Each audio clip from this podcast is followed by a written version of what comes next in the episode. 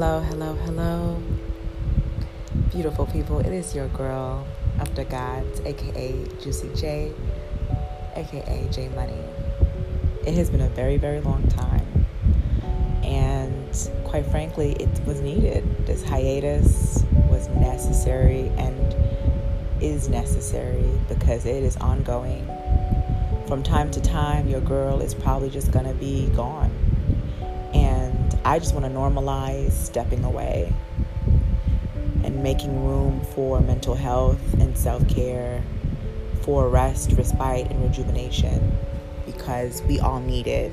And where we can achieve it, attain it, experience it, we all should do our best to do so because the best thing we can do to ourselves is be good to ourselves. So I am here in the spirit of being good to myself. Um, yeah.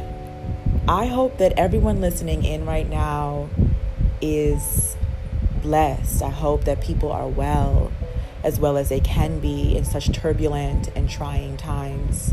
I pray that folks are safe and are healthy. I pray that people are doing their best to stay alive and to live in a spirit of love as we combat so much hate, so much evil, so much wickedness in high and low places. I am praying for everyone's safety.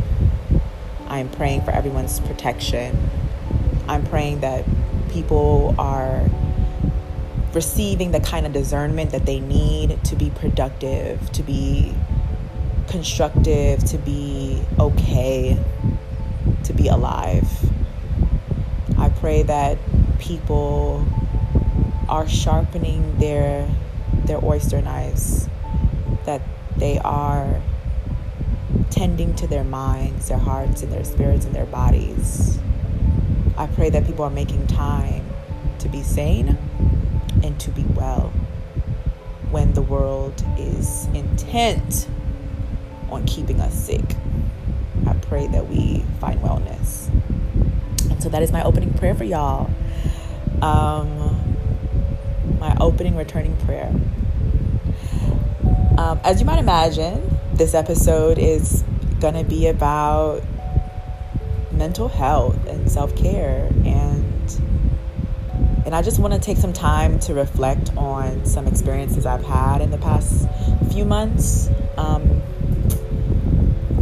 and just check in. You know, I think what's really fascinating about living through a pandemic and um, the ultimate collapse of the American experiment is how much we mistreat ourselves and have been mistreating ourselves because of these systems that be.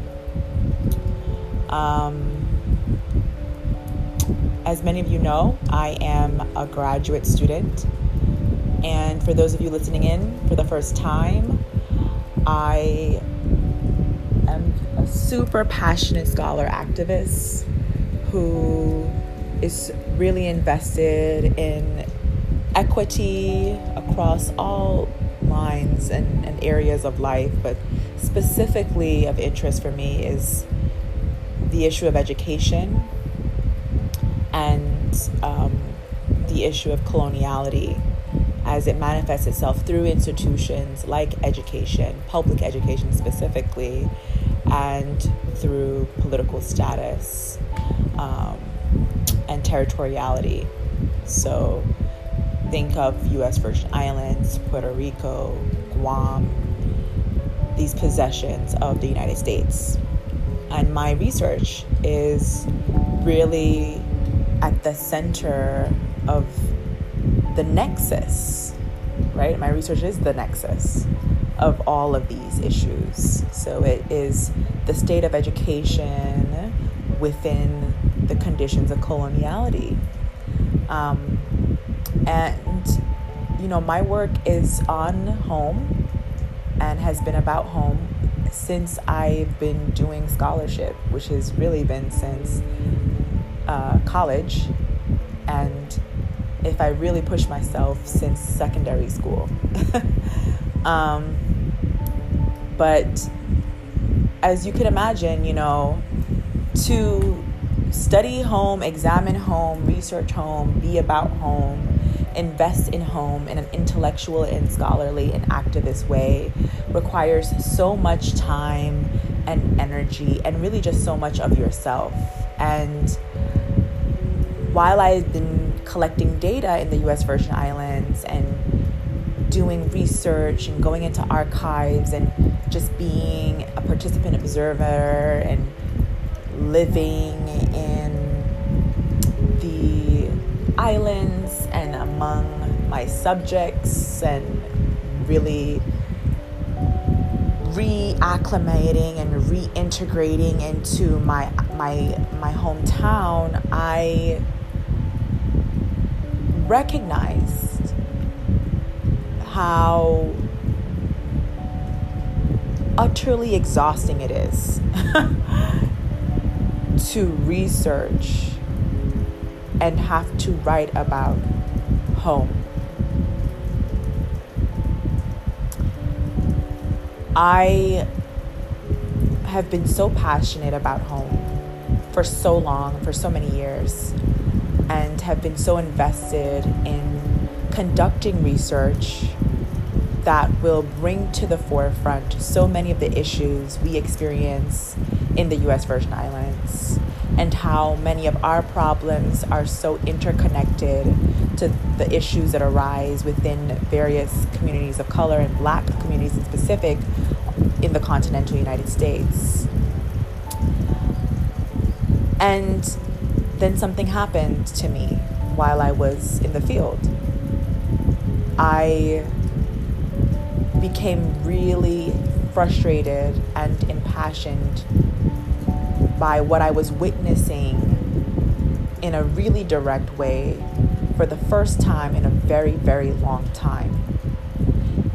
Going back home to collect data as a researcher and native scholar was the first time I lived in the US Virgin Islands since I left for college. After college, I just stayed in the States and was working as an educator. And most of my life had really been around developing this interest in education and, kind of connecting it to other issues. I'd become passionate about while I was an undergrad, and then just looping it back to home whenever and however I could. And so returning home was an entire process that you can totally hear about in previous episodes, and one particular um, called Home, Case of Home, of Returning Home. Um, yeah, it was a process. And I think today was the first time that I recognized just how much of a particularly traumatizing process studying home and researching home has been for me.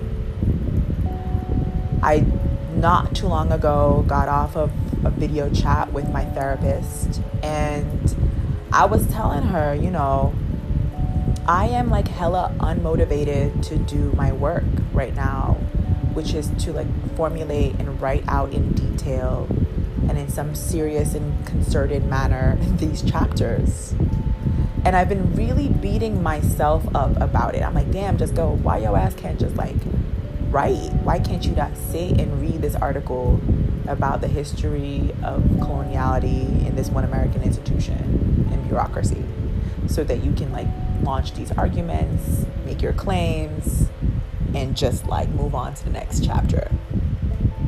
And I've really been struggling with that. You know, I've been struggling with like wanting to get back up into action, right? Wanting to reignite, re engage, and reactivate myself.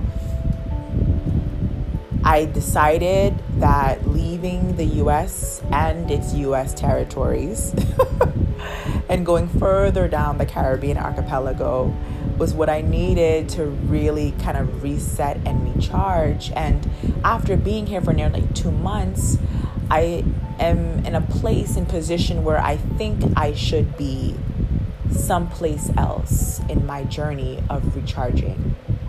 And it has been frustrating to know that I'm just not in the place that I think I should be.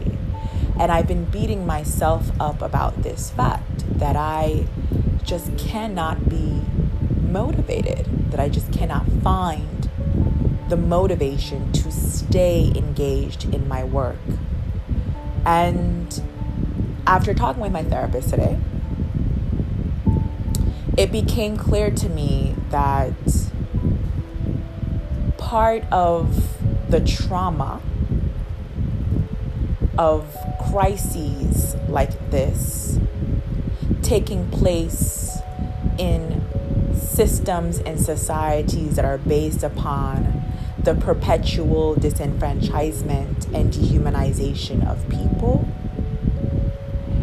is that we end up forgetting that we need time to heal. And that healing is a process you cannot cut short.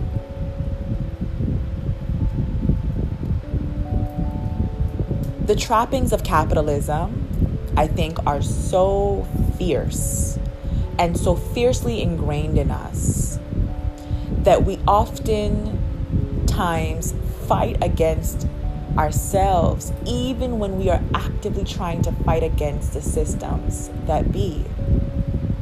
At a time when we believe we should really, and we know, right? Like, not just believe, but we know in our minds and our hearts that we should be giving as much attention to ourselves as possible and taking care of ourselves so that we can exist and stay alive while everything around us means to destroy and kill us, we still struggle, right? We still struggle, even though we know these things to be true. We struggle to stay sane. We struggle to allow ourselves to heal. And I just want to recognize and name that healing is a journey. And that while we are in the midst of crisis, it is so inhumane and impossible to believe that we will ever get back to any kind of normal rhythm in any kind of expedited fashion when the world is ending and things are crumbling around you, we have to stay alive. We have to stay alive.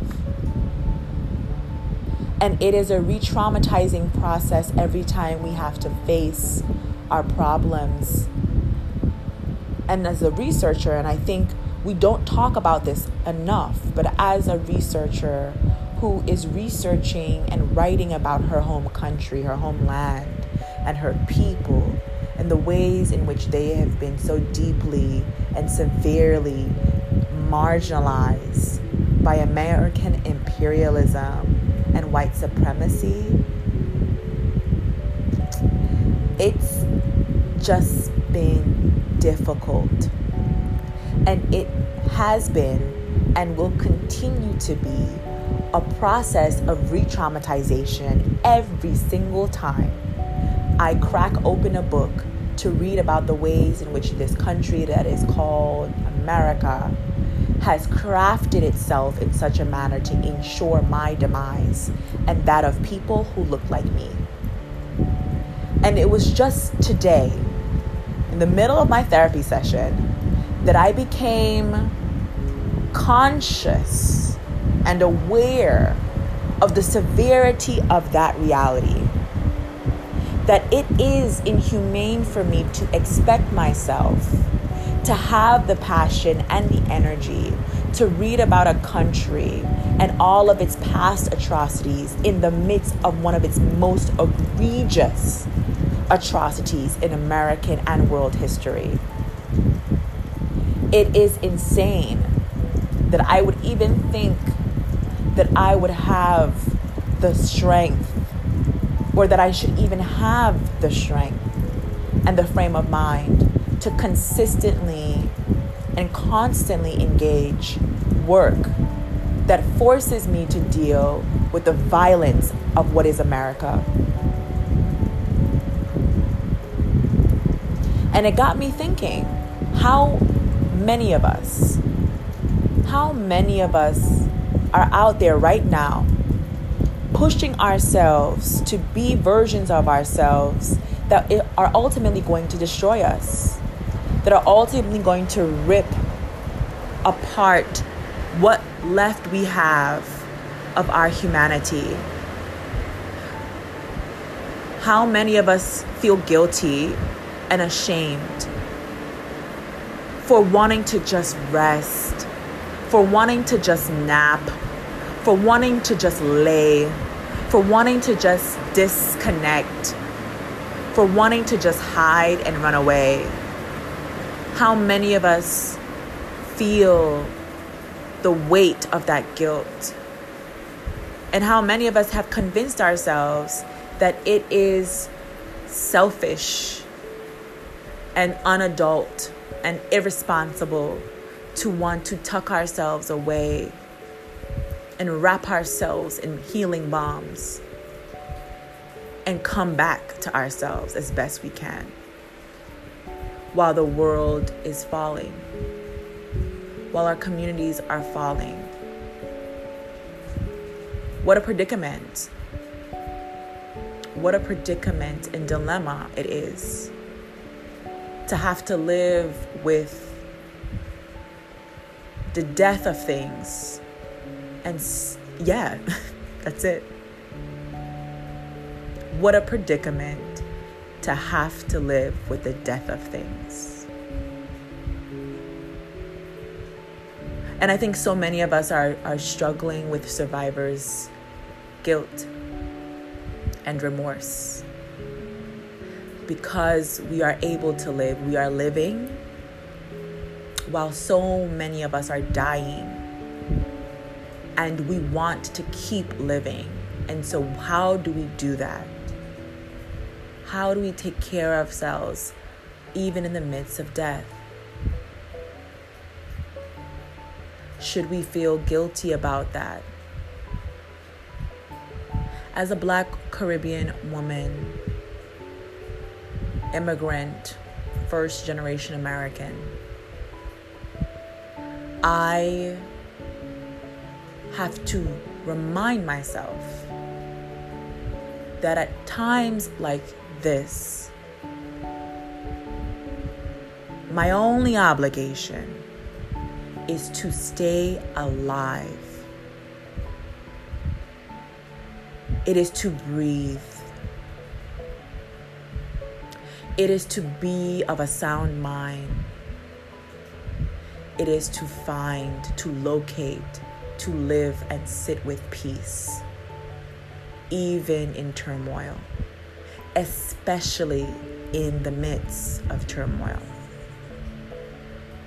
And so, for my sisters who are listening, my brothers who are listening, for people who are out there having to face what is the death of things in very direct ways and even in indirect ways. I want to encourage you today and to give an offering, which is that you deserve to live.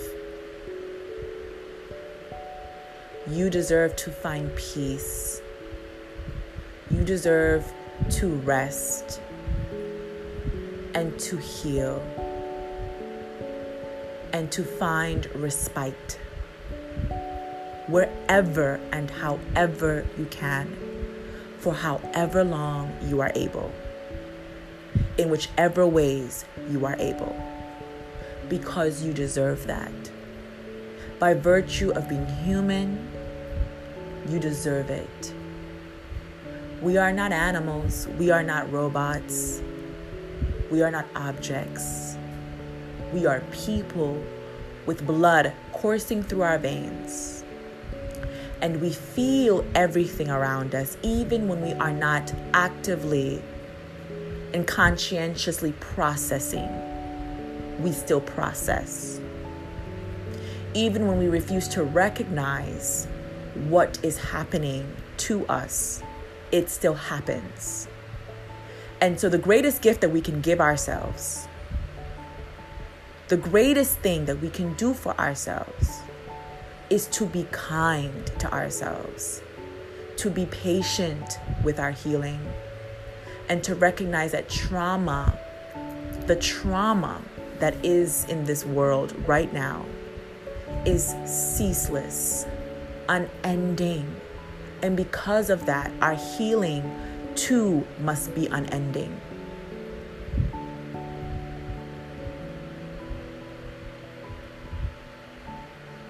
It must be unending. The crises have not ended.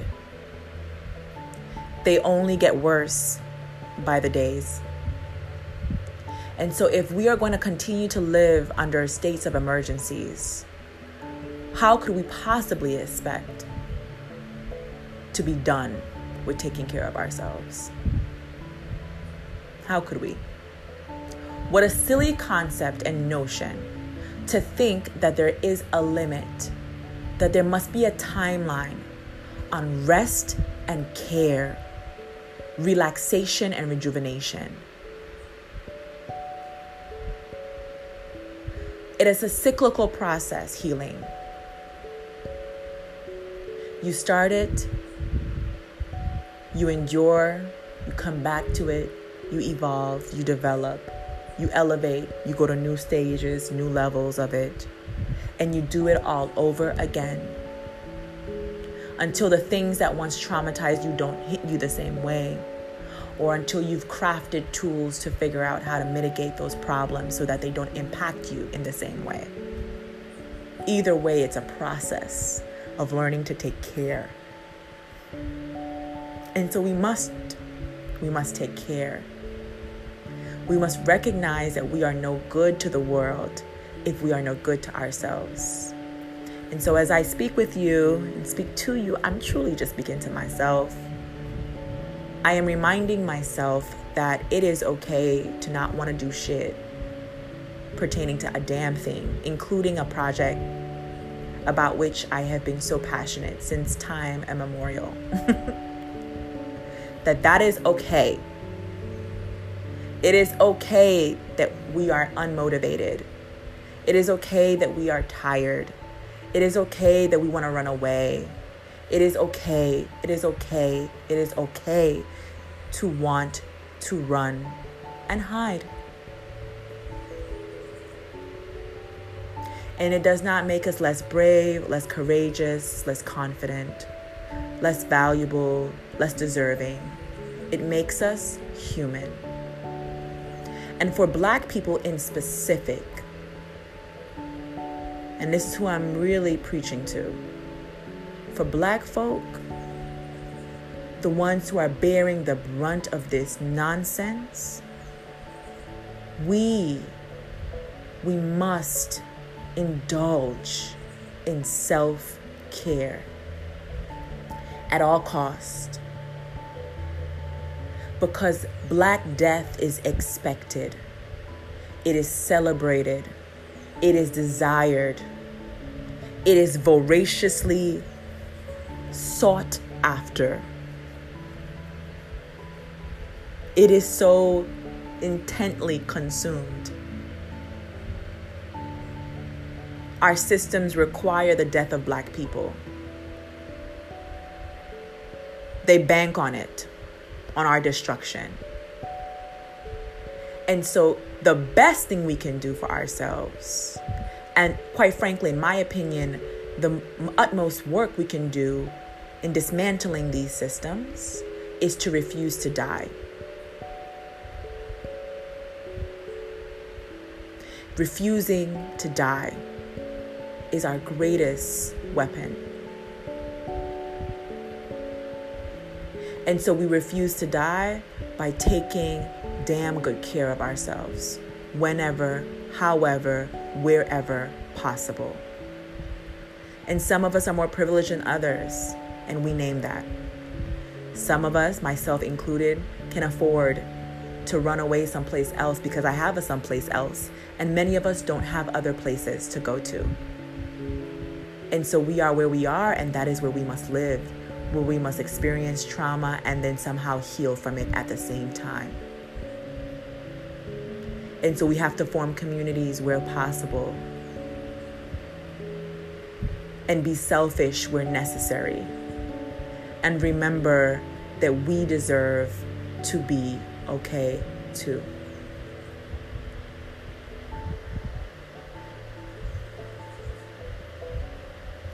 So I wish you all healing.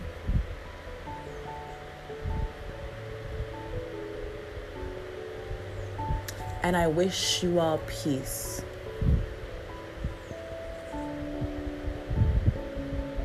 And I wish you all moments of respite. So that even in the midst of the struggle, we can take care, we can love on ourselves, on each other, and we can live.